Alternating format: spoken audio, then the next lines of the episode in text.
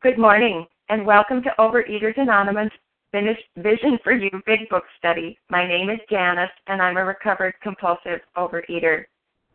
Today is January 24th, Thursday, January 24th, 2013. Today we are reading from Chapter 8 in the Big Book, To the Wives, and we are on page 106 the last paragraph at the bottom, beginning, we begin to ask medical advice. Overeaters Anonymous is a fellowship of individuals who, through shared experience, strength, and hope, are recovering from compulsive overeating. We welcome everyone who wants to stop eating compulsively. There are no dues or fees for members. We are self supporting through our own contributions, neither soliciting nor accepting outside donations. OA is not affiliated with any public or private organization, political movement, ideology, or religious doctrine. We take no position on outside issues. This meeting's primary purpose is to abstain, to recover from compulsive overeating, and to carry this message of recovery to those who still suffer. I think I forgot to uh, mention the reference number for yesterday, which was Wednesday, the 23rd of January. The share code for yesterday is 3740. 3740. Thank you. Sole purpose. OA's fifth tradition states each group has but one primary purpose to carry its message to the compulsive overeater who still suffers. At Vision for You Big Book Study, our message is that people who suffer from compulsive overeating can recover through abstinence and the practice of the 12 steps and 12 traditions of Overeaters Anonymous. I would now like to ask Irini to please read the 12 steps. Good morning. Thank you, Janice. Good morning, everyone. My dear spiritual brothers and sisters, my name is Irini, and I'm a very grateful, recovered, compulsive overeater. Thank you, God. The 12 steps. One, we admitted we were powerless over food, that our lives had become unmanageable. Two, came to believe that a power greater than ourselves could restore us to sanity. Three, made a decision to turn our will and our lives over to the care of God as we understood Him. Four, made a searching and fearless moral inventory of ourselves. Five, admitted to God to ourselves and to another human being the exact nature of our wrongs. Six, we're entirely ready to have God remove all these defects of character. Seven, humbly asked Him to remove our shortcomings. Eight, made a list of all persons we had harmed and became willing to make amends to them all. Nine, made direct amends to such people wherever possible, except when to do so would injure them or others. 10. Continue to take personal inventory, and when we were wrong, promptly admitted it. 11. Sought through prayer and meditation to improve our conscious contact with God as we understood Him, praying only for knowledge of His will for us and the power to carry that out. And 12 Having had a spiritual awakening as a result of these steps, we try to carry this message to compulsive overeaters and to practice these principles in all our affairs. I thank you and I pass. Thank you, Irini. I'd now like to ask Margaret to please read the 12 traditions.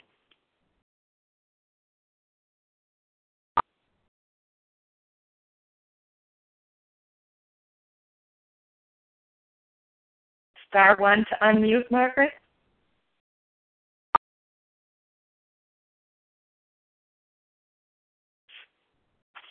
I apologize. Can you hear me now?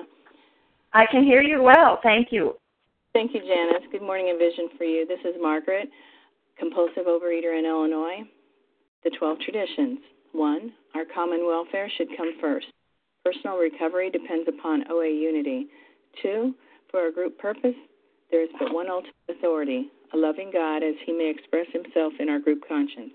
Our leaders are but trusted servants. Excuse me, they do not govern. Three, the only requirement for OA membership is a desire to stop eating compulsively. Four, each group should be autonomous except in matters affecting other groups or OA as a whole. Five, each group has but pri- one primary purpose to carry its message to the compulsive overeater who still suffers.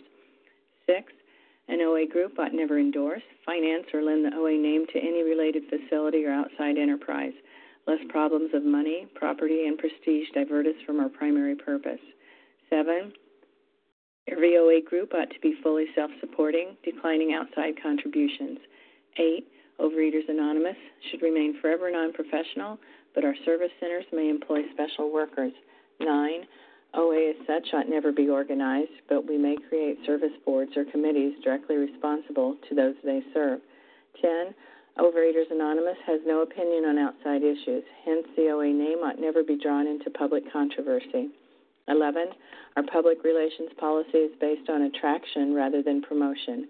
We need always maintain personal anonymity at the level of press, radio, films, television, and other public media of communication. And 12. Anonymity is the spiritual foundation of all these traditions, ever reminding us to place principles before personalities. Thank you, and I pass. Thank you, Margaret. How our meeting works.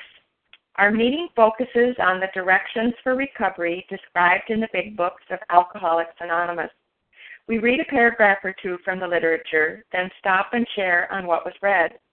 Anyone can share but we ask that you keep your sharing to topic and literature we are discussing, and that you keep your share to approximately three minutes. Singleness of purpose reminds us to identify as compulsive overeaters only. Our abstinence requirement for moderators is one year, and for readers is six months.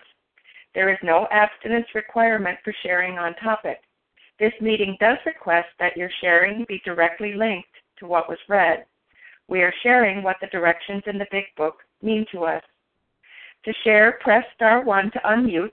Once you are done sharing, let us know by saying pass, then press star 1 to mute your phone. In order to have a quiet meeting, everyone's phone except the speaker's should be muted. Today we resume our study of the Big Book, and we are in Chapter 8 to the Wives on page 106. And the order for the readers today, I'm sorry, I might have forgotten that to Penny C., Esther, Katie, and Deb W. And we're going to begin on the bottom of page 106 with the paragraph that begins, We began to ask medical advice. And I'd like to ask Penny C. to please start us out. Good morning. This is Penny C., recovered compulsive overeater in Frosty, Massachusetts. We began to ask medical advice as the sprees got closer together. The alarming physical and mental symptoms, the deepening pall of remorse, depression, and inferiority that settled down on our loved ones, these things terrified and distracted us. As animals on a treadmill, we have patiently and wearily climbed, falling back in exhaustion after each futile effort to reach solid ground. Most of us have entered the final stage with its commitment to health resorts, sanitariums, hospitals, and jails. Sometimes there was screaming, delirium, and insanity. Death was often near. When we read these these um, chapters to the wives and, and then coming up the family afterwards, um, it, it's such a good reminder to me of what I was like and what I don't want to go back to being like again all of this, every every sentence in this paragraph, I can relate so so vividly to.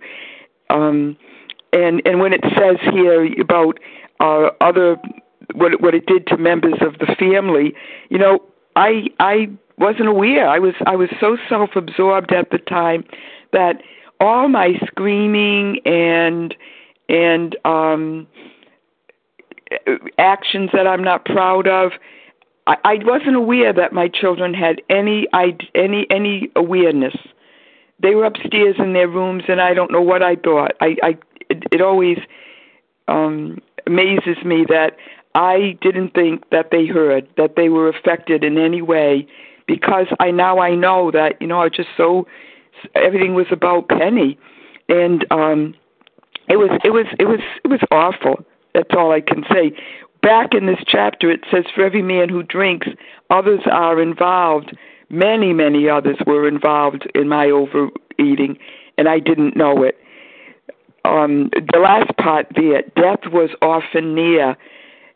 That that I, I never I never thought of myself as suicidal, but there were certainly times when, for instance, uh, one of my the first people from my nursing school class died at 33, leaving three little children, and I went to the funeral feeling jealous of her that she no longer had to deal with with with what the world, my world, as I saw it.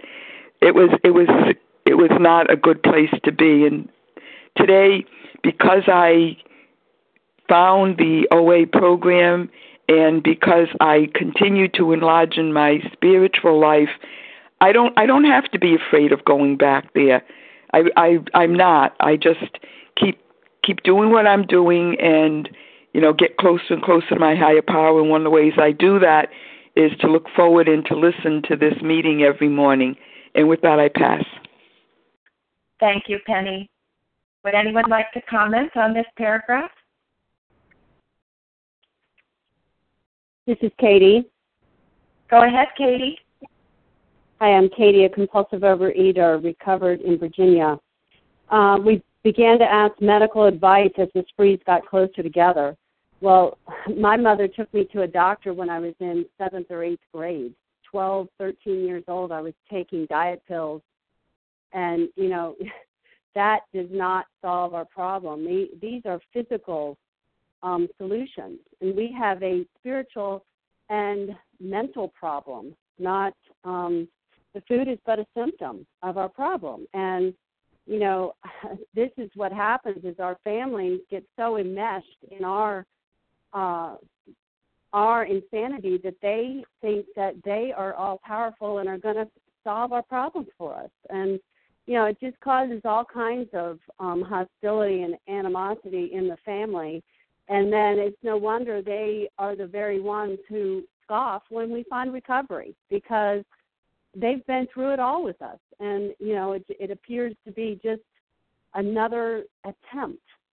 So, you know, the money and the hours and the agony and the buying the special foods and the doing all these things um you know that our families are willing to do is exhausting um because as it says each futile effort to um reach uh, solid ground ends up in um disaster until i picked up these spiritual tools and the steps and surrendered my will and my life to my higher power i could not do anything. I could diet, but I could not stay stopped. So, um, you know, this is just showing us that we, uh, you know, affect the rest of our family, but um, it's not our family that's going to save us. And with that, I'll pass. Thank you, Katie. Would anyone else like to comment on this paragraph? It's Monica. Go ahead, Leah. Monica.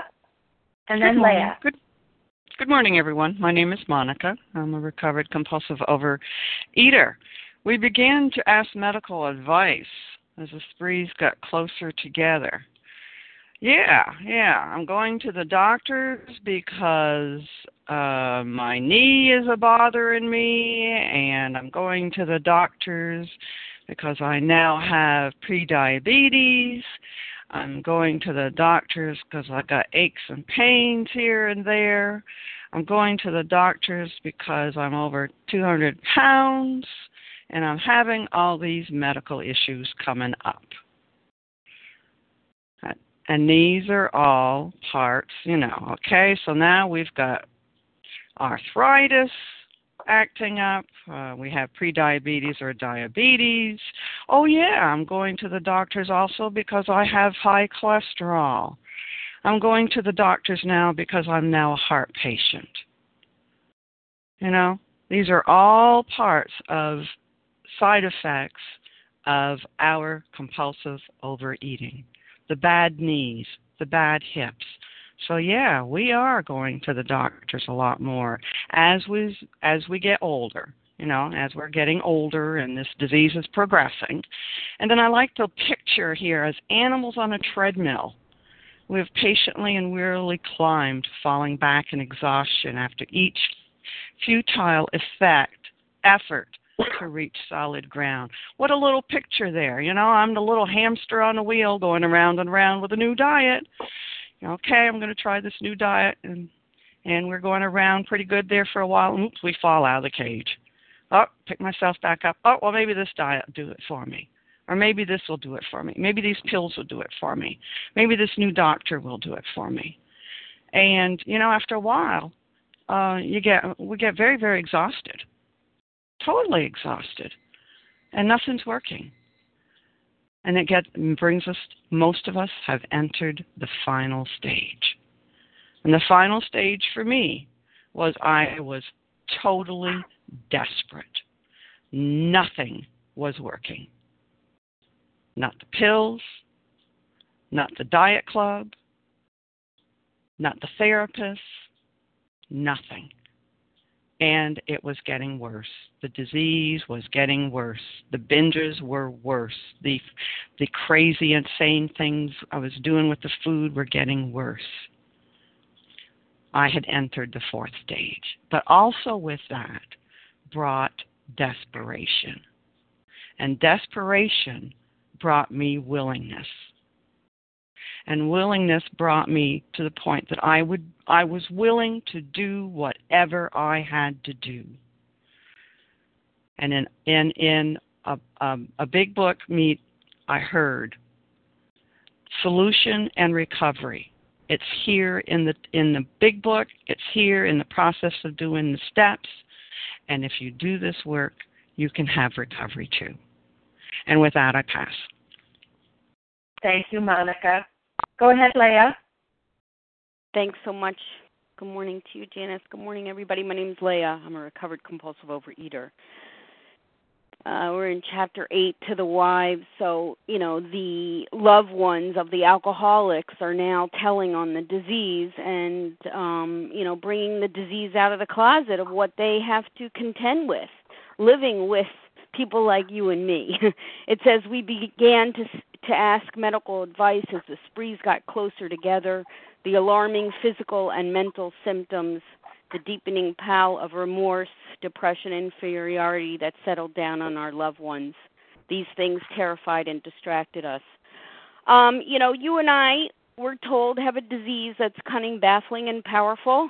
We also have a condition that never goes away. It is chronic. We have a disease that's progressive. That means it always gets worse. And we have a disease that's ultimately fatal due to the complications. I mean, all you have to do is crack open a newspaper or turn on your internet news report and read that obesity um, contributes to the highest, uh, you know, health crisis that our society faces. Because at this stage of progression of the disease, the deterioration is on all levels. It certainly was for me. You know, I was deteriorating physically. I had high blood pressure. I had high cholesterol, and yet I was uh, a young adult. Uh, I had, you know, um, threats of diabetes, inability uh, to move about, you know, in my early 20s as I should have. I was deteriorating emotionally. I w- had depression. I felt like I was going to go insane, just out of my mind. Certainly, uh, feelings of isolation and loneliness, uh, lack of intimacy with other people, I was I was prone to fits of rage, angry outbursts, temper tantrums. I had fears that crept up on me and haunted me day and night. I had a, a sense of impending doom and uh, suicidal thinking. Other than that, everything was great. I was no vision for you, let's put it that way. At this stage of progression, there is deterioration on all levels emotionally, physically, morally, spiritually. I mean, my life was deteriorating faster than I could lower my standards. And you know what? I take everybody with me. While I'm going down the tube, anybody who loves me, anybody who lives with me, anybody who has to deal with me goes down the tube also because this declining condition of mine this declining emotional condition of mine, this declining um, physical condition of mine creates a burden on other people. It creates a crisis for everybody involved. So, of course, the alcoholic is powerless, but so are the family members. They're powerless also. They're powerless also at this point. You know, thank God, you know, today we're reading obviously about the results of the disease, but the message of hope here is that there are results of recovery. And the results of recovery are exactly the opposite of what we read. The results of recovery is improvement in health. The results of recovery are improvement of our emotional status, of our mental abilities, of our spiritual capabilities. The results of recovery are what is known to be happy, joyous, and free. And with that, I pass. Thank you. Thank you, Leah. Well, this is Janice, and I'd like to comment on, on this paragraph as well.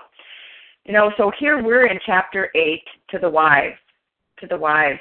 And the big book thought it was necessary to give us a picture and to talk to these people who are on the outside watching us.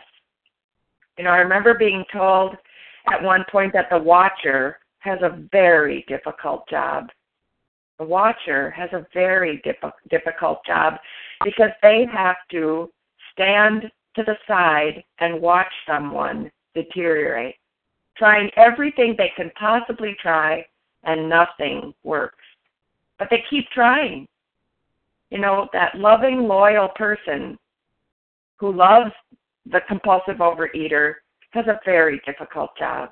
A very difficult job. And so they finally get to the point where they ask medical advice. You know, nothing seems to be working nothing seems to be working. And so now they go to the doctors and the sanitariums and the and the hospitals and the treatment centers and they start to look for help somewhere somewhere because what they're doing is not working you know and in the in the paragraph before it says usually we did not leave you know sometimes people would finally be driven to walk away be driven to walk away but usually they did not. Usually they stayed and tried oh so hard to be helpful. But there was nothing they could do. There was nothing they could do. And so the family members, and I remember they did this for me too, they would watch. You know, and, and what else does it say here? Depression and inferiority. You know, there's nothing worse than, better than. I I was bouncing off the walls going halfway between one spot and another spot and and being like a crazy person trying to work my way out of this. One day asking for their help and the other day leave me alone. Don't don't be paying any attention to what I'm eating and on the other side, help me, help me. You know, help me stay away from that, I would say. Help me stay away from that. Like they could. Like they could. So entering that final stage is such a difficult place for the family and the loved ones and the friends to watch this person because there was a decline going on here. Trust me. There was a decline. My physical health was declining, but my mental health was declining. I was being affected on all areas and becoming so desperate. So desperate but I had the mind and the body of a chronic compulsive overeater. And so it was going to be progressive and it was going to continue. And no matter how much they tried, you know, they stood on the sidelines watching me and could do nothing. You know, what a difficult place I put them in until I found the solution and found help. And with that, I'll pass. Would anyone else like to comment on that paragraph before we move on? This is Christy. Go ahead, Christy. Good morning, Janice. Good morning, A Vision for You. This is Christy, and I am a recovered compulsive overeater and so grateful for that today. Um, you know, I remember back in 1991, uh, I walked into a doctor's office and, um, you know, I'd been experiencing pain and, um, you know, uh, you know, it got a little bit more painful as the doctor weighed me, and I, to, much to my surprise, weighed 305 pounds. And uh, you know, I hadn't been to the doctor for years. I hadn't been to the doctor for years because what I did not want to hear from the doctor is that I needed to lose weight. Great. Why don't you tell me to learn how to speak Greek fluently, Latin fluently in three days? That might be an easier task to be assigned than losing weight. You know, you got to lose weight. You got to lose weight. Great. Thank you so much. How do I do that? Eat less, exercise more. How do you do that? I mean, that was just a foreign concept to me and you know 1991 305 pounds uh you know i had delayed putting off going to the doctor for severe pain that put me in the hospital for a week for a week you know with you know deadly complications deadly complications from gallstones. And they wouldn't operate for a week. You know my surgeon was afraid i would die.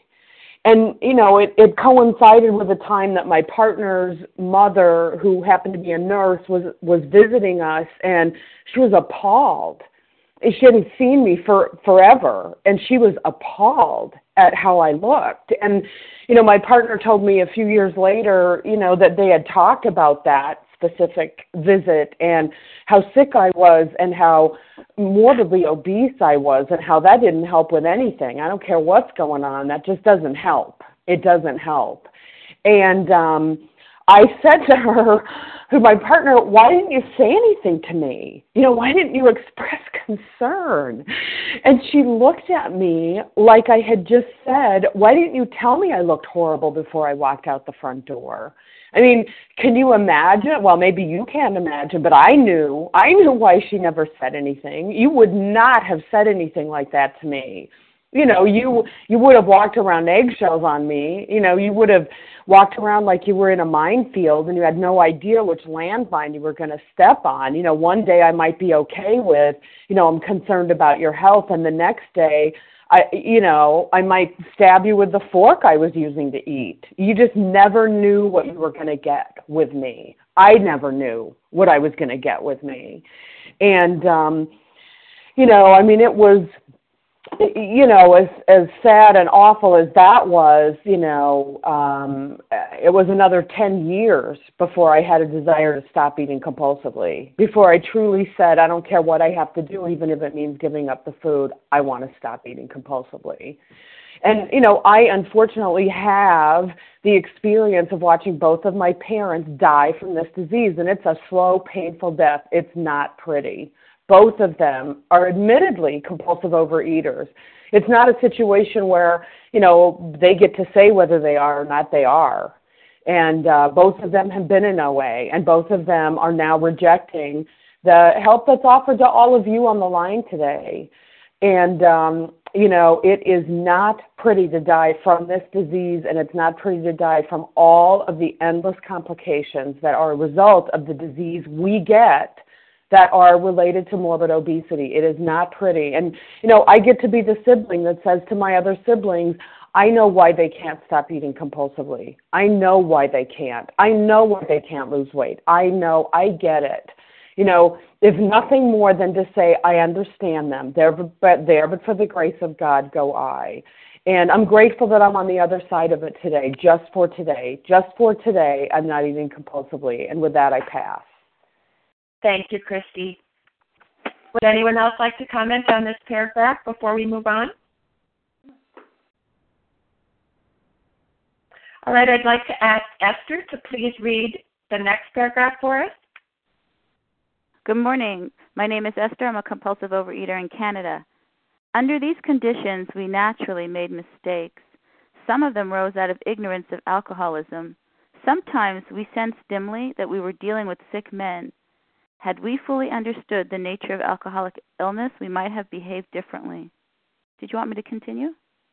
Yes. Why don't you do the next paragraph, Esther? Good idea. Sure. How could men who love their wives and children be so unthinking, so callous, so cruel? There could be no love in such persons, we thought. And just as we were being convinced of their heartlessness, they would surprise us with fresh resolves and new attentions. For a while they would be their old sweet selves, only to dash the new structure of affection to pieces once more. Asked why they commenced to drink again, they would reply with some silly excuse or none. It was so baffling, so heartbreaking. Could we have been so mistaken in the men we married? When drinking, they were strangers. Sometimes they were so inaccessible that it seemed as though a great wall had been built around them. So, uh, up, you know, up until these paragraphs, we have a, a beautiful, um, maybe a sordid description of you know the roller coaster ride that characterizes life with the alcoholic or somebody like me, a compulsive overeater. And these, you know, first three pages so beautifully describe that experience, the painful realities. You know, remembering that this chapter was written by the wives for the wives.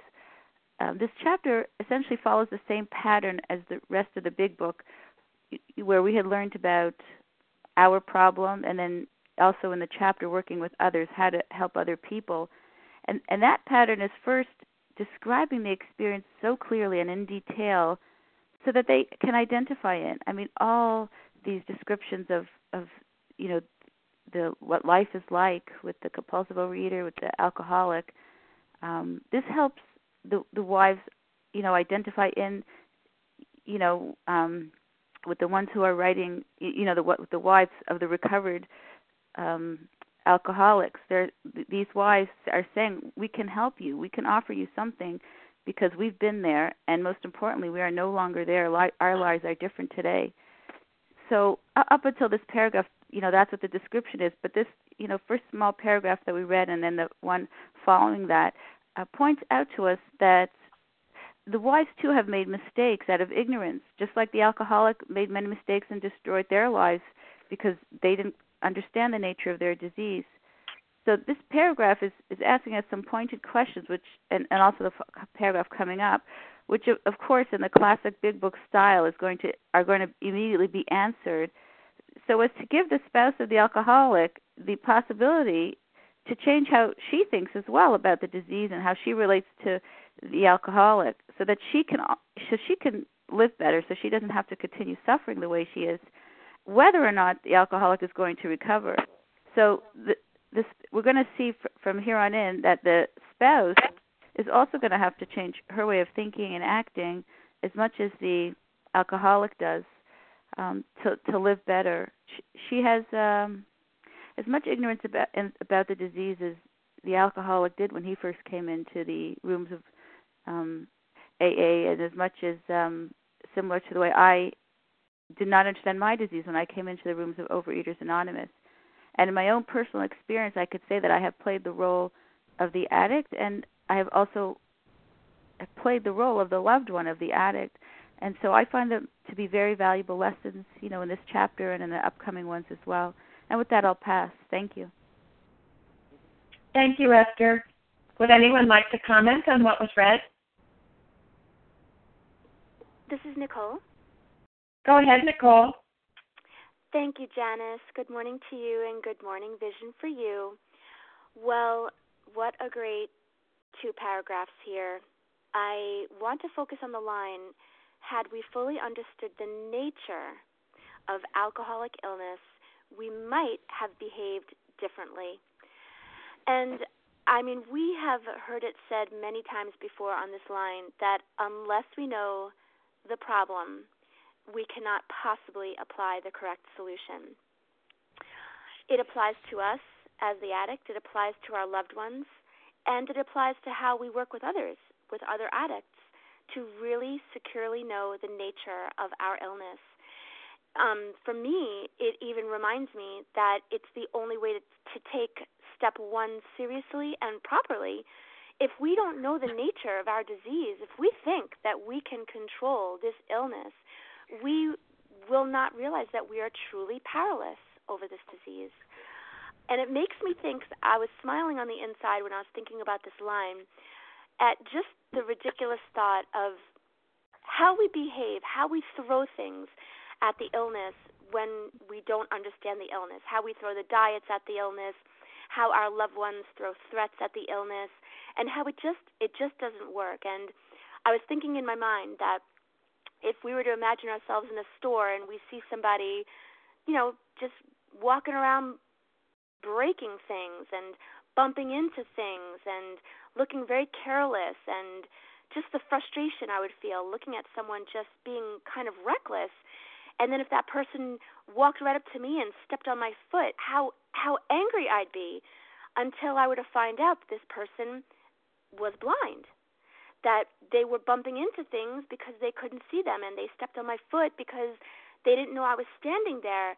And I thought to myself, you know, if if we don't see the true problem, we can become so frustrated and we can try to apply solutions that are really um not working just like a blind man we we might get really mad at that blind man for doing the things he's doing but when we see oh my goodness he's blind. That's why he's walking into things. We would start to have more compassion on him. Instead of getting mad at him we would start to put things in place for him to not bump into um someone or something. And and I think about the frustration of the blind man being being um the feeling of people being frustrated with him and yet he can't help what he's doing. I love this so much because I am so thankful to know the nature of my problem. I feel like I've been let out of the dark and I walk in this marvelous light of just knowing, wow, this disease is serious. This disease cannot be battled with on any other level than on a spiritual level. It is the only solution for the problem at hand. And with that, I pass. Thank you, Nicole. Would anyone else like to comment on the on what was read? Yeah, could I share? It's Monica. Yes. Yeah. Who uh, who is before Monica? Oh, hi. My name is Mara. Go ahead. Hi, um, my name is Mara. I'm recovering anorexic and compulsive overeater. I've just started listening to A Vision for You um, a couple few weeks ago. Um, my sponsor told me about this program. I mean, sorry, about the meeting, and I really appreciate the focus on the big book and regarding, um, you know, understanding the exact nature of our illness. I was just thinking back. I've been in OA for many years, and I grew up with alcoholism. And I remember thinking as a little girl, what I do with food is just like my family members drinking, you know, who was so out of control. But then I reflected back, my son is now 31 years old, and when I was pregnant, I remember walking to work thinking, I have to stop doing what I do with food when the baby's born. I have to stop. For all those years, I had a little inkling when I was a child. I didn't know the nature of my illness. I did not know. And just even yesterday, I was glancing in the big book no human power could relieve our compulsion. And I often still look, well, do you have my answer? Do you have my answer? Because I can't make this decision. Do you have my answer? But you know what? It's a spiritual solution. And that's what I need to remember today. And thanks for letting me share. And thank all of you for your sharing. With that, I pass. Thank you, Mara. Monica. Thank you, Janice. Thank you, Janice. Monica once again here recovered compulsive overeater. The second paragraph here that we we read here, this is being written by the wives, you know, the those standing outside, those in our environment, those having to live with us, uh, and and all I could think of was, uh, wow, you know, this is this is what we are like. They're writing down here. They're giving us a picture here of what we are like and it brought back to me you know here's the wise description of what we're like. And it reminded me of on page 21 the second paragraph when they talk about dr jekyll and mr hyde. And aren't we? So true. You know for a while they would be their old sweet self. Only to dash the new structure of affection to pieces once more. How many times you know? Don't do that. No bring it here. Or oh take make sure i don't eat any of that. Oh will you go get that for me right now? You know? How um how could men who love their wives and children be so unthinking so callous so cruel? You know i did the same thing. When i was in my food don't you come between Monica and her food. I was ugly. I was mean. I didn't want to have anything to do with my husband, my children. What were they thinking? What did I put them through? And then, you know, I'd straighten up for a while and things would be better. Or they're asking me here, or, you know, or in their heads, they're probably thinking, you know, why? Why, why, why? So baffling, so heartbreaking. But there is a way out of this, and it's called the 12 steps and taking action and working them. And with that, I pass. Thank you, Monica. Well, this is Janice, and I'd like to comment on these two paragraphs too. You know, what have we learned in the big book? We learned that selfishness and self centeredness was the root of our problem, was the root of our problem. And I think these paragraphs describe so accurately and so well me in the disease. You know, selfishness and self centeredness was the root of my insanity. It was the root of my insanity. You know, and, and it describes, you know, for a while they would be their old sweet selves. Well, what happened to me when I was my old sweet self was in those periods where I still felt like I had some control, I might be abstinent for a time. I might be off of my binge foods. I might be away from the food that triggered the physical allergy. Because that was half of my disease the physical allergy, picking up that food and being unable to stop because of a physical allergy. And then I put those foods down and I'd feel pretty good for a while. And I might even be able to dig deep inside myself and be kind and loving to those around me and they would get a glimpse of my old sweet self. But the day would come, the day would come when, despite everything I knew, picking up those binge foods sounded like the best idea I'd had in a long time.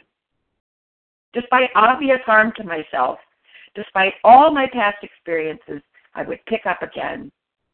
And then I would be gone. And then I would be gone.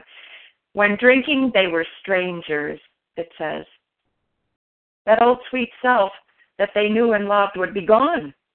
And they would be baffled. They would be baffled. How could she do that again? How could she do that again? Well, guess what? I was asking myself that same question. How could you do that again? There's nothing worse. How could you do that again? But there was an education going on here you know, they would ask me, why? Why? Because it was so baffling and so heartbreaking. Well, I didn't know why any more than they didn't know why. But they were watching from the outside, thinking, maybe this time it will be different. Just like I was thinking that sick, insane, baffling nature of the disease. And that was that was the even worse part of the problem. Is that I had the mind and I couldn't trust my thinking. And my thinking would tell me, this time it'll be different. Sometimes there wasn't even that thinking. I would be driven to pick up again and again and again. And sometimes, this last sentence, sometimes they were so inaccessible that it seemed as though a great wall had been built around them. Well, let me tell you, the illness built that great wall around me. And it wasn't until the solution could break down that wall that I could become human and loving and kind like my higher power had always intended me to be. But it was going to take a spiritual solution. And that's what we're learning about here. And with that, I'll pass. Would anyone else like to comment on these two paragraphs? Yes, Penny C again. Go ahead, Penny. Hi. Of all the, the words in these two paragraphs, I can't help but focus upon the word illness. Illness. You know, I came to Overeaters Anonymous at the age of 47, and the only thing pretty much that I remember from that very first meeting is that a woman said, This disease of mine. And for the first time, I saw what my problem was that it was a disease I was later to find out that it was a spiritual disease, but that whole concept that I had a disease, I wasn't lazy, I wasn't I wasn't inferior, I I I wasn't all the other things that people labeled me and I labeled myself. And I'm a nurse. I was a nurse. I mean, I've been a nurse for all those years and never never never thought of of compulsive overeating as a disease. In fact, I used to say to my sisters, I can remember clearly saying, Isn't it a good thing I don't drink the way I eat? Reali- thinking that my eating was was and my overweight was not really the pro- problem. You know, alcoholics had a problem, but I didn't. I I just you know, I didn't I a disease. I I just ate a little bit too much and and I had again, I had no awareness of how it affected other people. I had to come to OA to find that that out, and um, I just wanted to to insert that. Thank God that I found out that I had an illness, and then got into the big book and found out that since it was a spiritual illness, the only solution was a spiritual solution, and and and I found that I pass. Thank you, Penny. Was there someone else who wanted to share? Well, I would like to share. Good morning, everyone. Yeah, this this is Robin Janice. Can I okay, share? Janice? Is that Judith? I was first. Go ahead, and then Robin. Oh, I would like to share. Go ahead, Hello? and then Robin after you. Okay.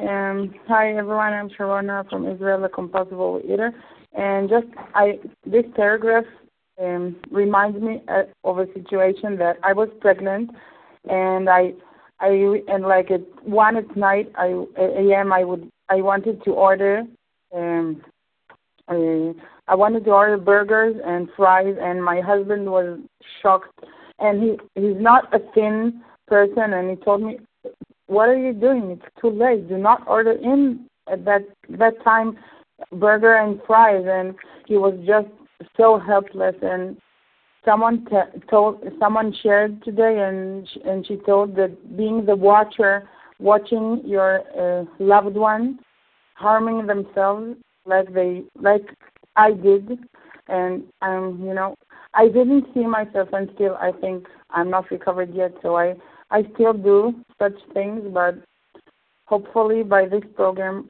I will recover and by the grace of God. And with this, I will pass. Thank you. Go ahead, Robin. Morning, this is Robin. I'm a compulsive overeater. Um, I'm reading this paragraph and I'm thinking about the fact that it, it, this just doesn't happen once. you know, we don't just recover and this kind of behavior goes away. Um, many of us continue doing these things, maybe in a, a more subdued way, but these are character defects that I have carried with me since I was a child this selfishness and self centeredness. And this is a good paragraph to remind me um, as I'm walking through my life and people are complaining about my behavior. And I'm thinking it's their problem and they need to change. Well, guess what? Um, there's a good chance that that they're responding to something that I've done. And you know i'm reading these these uh sentences and for a while they'd be their old sweet selves only to dash the new structure of affection to pieces once more. I can be chugging along just great in my program um being a new sweet self. All of a sudden i hit a wall and i forget who and what i am.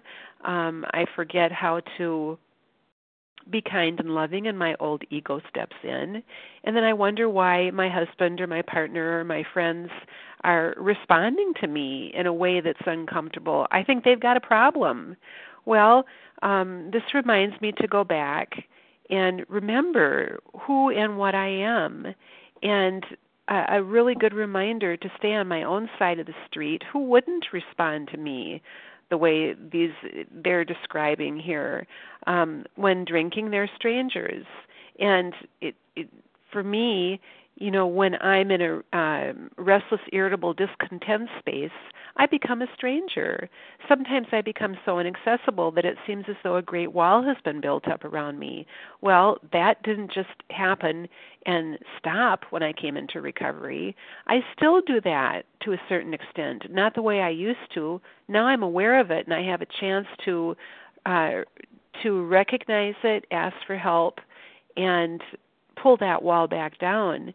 But it's a real good um reminder to me that this program is a continuous program that it's not a do it once and get it over with and move on it's it it's pointing out to me my character defects and how i can use this program to make myself more um easy to live with so that the people around me can go on with their lives instead of having to put me at the center of the universe. And um you know as i hear people and myself complaining about things that the people around me are doing it, it goes back to the earlier chapters where we're told how we can get well regardless of anybody. The only requirement is that we stay on our own side of the road and clean house. So these behaviors that I see in this paragraph, as I watch them crop up again in my daily inventory, um, you know, I recognize them now, and I use this program um, to to clean up, so that I can go to bed with a clear conscience, so that I can know that the people in my life can trust me and um, believe that I'm there for them, that I'm reliable, and not that I'm going to whip them around by the chain the way I used to. So with that, I pass. Thanks. Thanks, Robin. Would anyone else like to come? I'm sorry. Go ahead, Kim.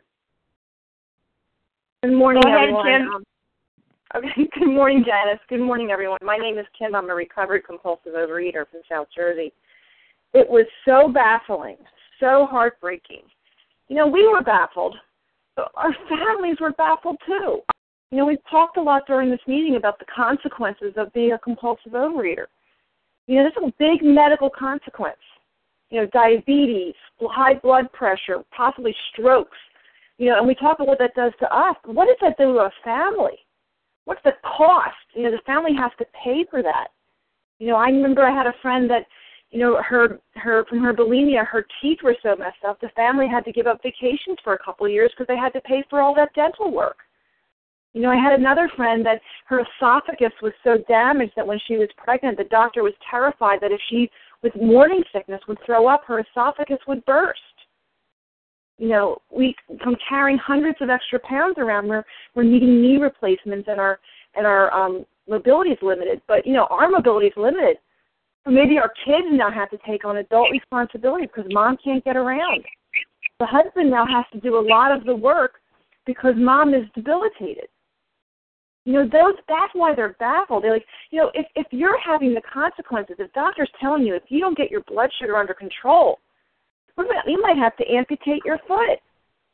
And you keep on eating. What does that do to the family? What does that do to the children? You know, it's so baffling, it's so heartbreaking. Mom, you're doing this to yourself.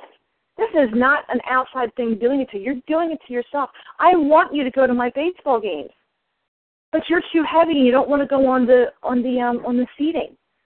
Mom, we want you to go to this vacation with us, but you can't fit on the plane anymore. You know, Mom, I want you to be alive and see me get married, but at this rate, you're going to be dead before I graduate high school. You know, it's so baffling. It's so heartbreaking to see that. These medical consequences, we look at it from our perspective, but this is looking at from our family's perspective to see someone deteriorate in front of them and be baffled why the doctor is telling you if you only lose weight, you won't have to have your knees replaced. If you only lose weight, the diabetes will go away. If you only lose weight, these these consequences will go away. I we can't afford it. I have to get a second job because you because of the cost of your medical care. This family cannot stay for a vacation because of the cost of, of your eating. I know for myself, with all the cost I paid on, on clothing, my God, I couldn't afford anything. So the family has to afford my, my budget for my clothes, and they can't afford the clothing for the children. So I think this is so essential that we look outside of ourselves, that selfishness and self-centeredness, And what were the consequences to our family?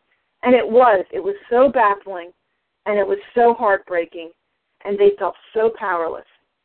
And that was because of my disease and what I I wasn't I was suffering from untreated compulsive overeating. And with that I pass. Thank you, Kim.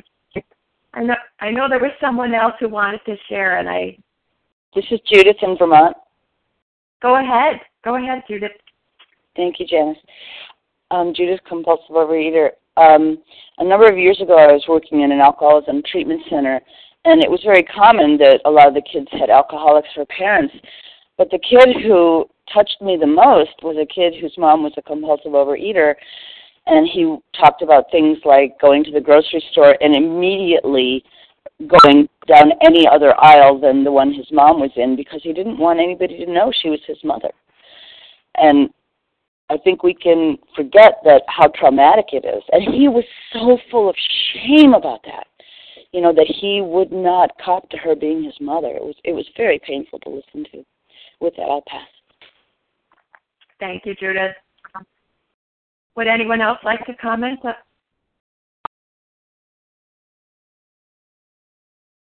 This is Leah. Go ahead, Leah. Hey, thank you, Janice. Thank you so much. For a while, they would be their old sweet selves, only to dash the new structure of affection to pieces once more. Asked why they commenced to drink again, they would reply with some silly excuse or none. Again, it speaks to uh, the unpredictability and the inconsistency that our loved ones uh, have to live with when living with people like you and I. You know, uh, that's why it's a landmine. You never know, um, you know, who's going to greet you at the door if you're going to get greeted. That is, um, you know, whether we are going to be in a mood to be social or whether we're going to be severely withdrawn and sulking and in silent scorn. They don't know you know they don't know. It does definitely as as monica i think alluded to earlier speak to that dr jekyll and mr hyde uh personalities within us. Uh the text tells me on page 21, you know, he is often perfectly sensible and well balanced concerning everything except liquor, but in that respect, he is incredibly dishonest and selfish. He often possesses special abilities, skills, and aptitudes and has a promising career ahead of him.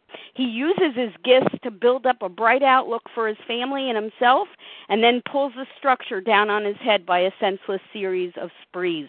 And that's exactly what happens. And when we pull that structure down, it not only topples upon our head, but it topples upon the heads and lives of those around us. You know, I when I'm reading these paragraphs this morning, I certainly, you know, am feeling for my parents who had to trudge this road with me. Uh, they did not understand the depths to which this disease would take me. I didn't know that. I know there was something very, very wrong that was going on. My my urgency and desperation to continue to force my fists into bags and boxes, but I did not know what I was up against. I certainly did not understand the depths to which this disease would take me. I came here destroyed. But my parents also for instance, did not know the depths to this to which this disease would take me. It says sometimes they were so inaccessible that it seemed as though a great wall had been built around them. Again, when we're in the disease, our primary lover friend relationship is with the contents of a bag and a box. We are emotionally unavailable. We're checked out. We have no tools for living our only tool, uh, I can speak about myself, I'm a real compulsive overeater. I don't know about your disease, but I know about mine. My tools for living, my interpersonal skills were perfected with a fork and a knife. You know, the 12 steps are a design for living. They're a set of principles that taught me how to live, how a human being should live. And if I could live by these principles and implement these steps in my life, I would be peaceful and content. I would not need to make love to the contents of bags and boxes and relate to food as a friend and a lover. I would be freed from the things that used to enslave me and make my life miserable. And instead be able to have a personality change sufficient to bring about recovery.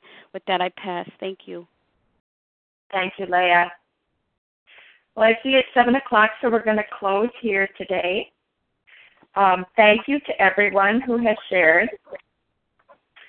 And we will now close with the reading from the Big Book on page 164, followed by the Serenity Prayer.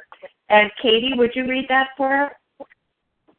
Good morning, this is Katie. Our book is meant to be suggestive only. We realize we know only a little. God will constantly disclose more to you and to us. Ask Him in your morning meditation what you can do each day for the man who is still sick. The answers will come if your own house is in order. But obviously, you cannot transmit something you haven't got.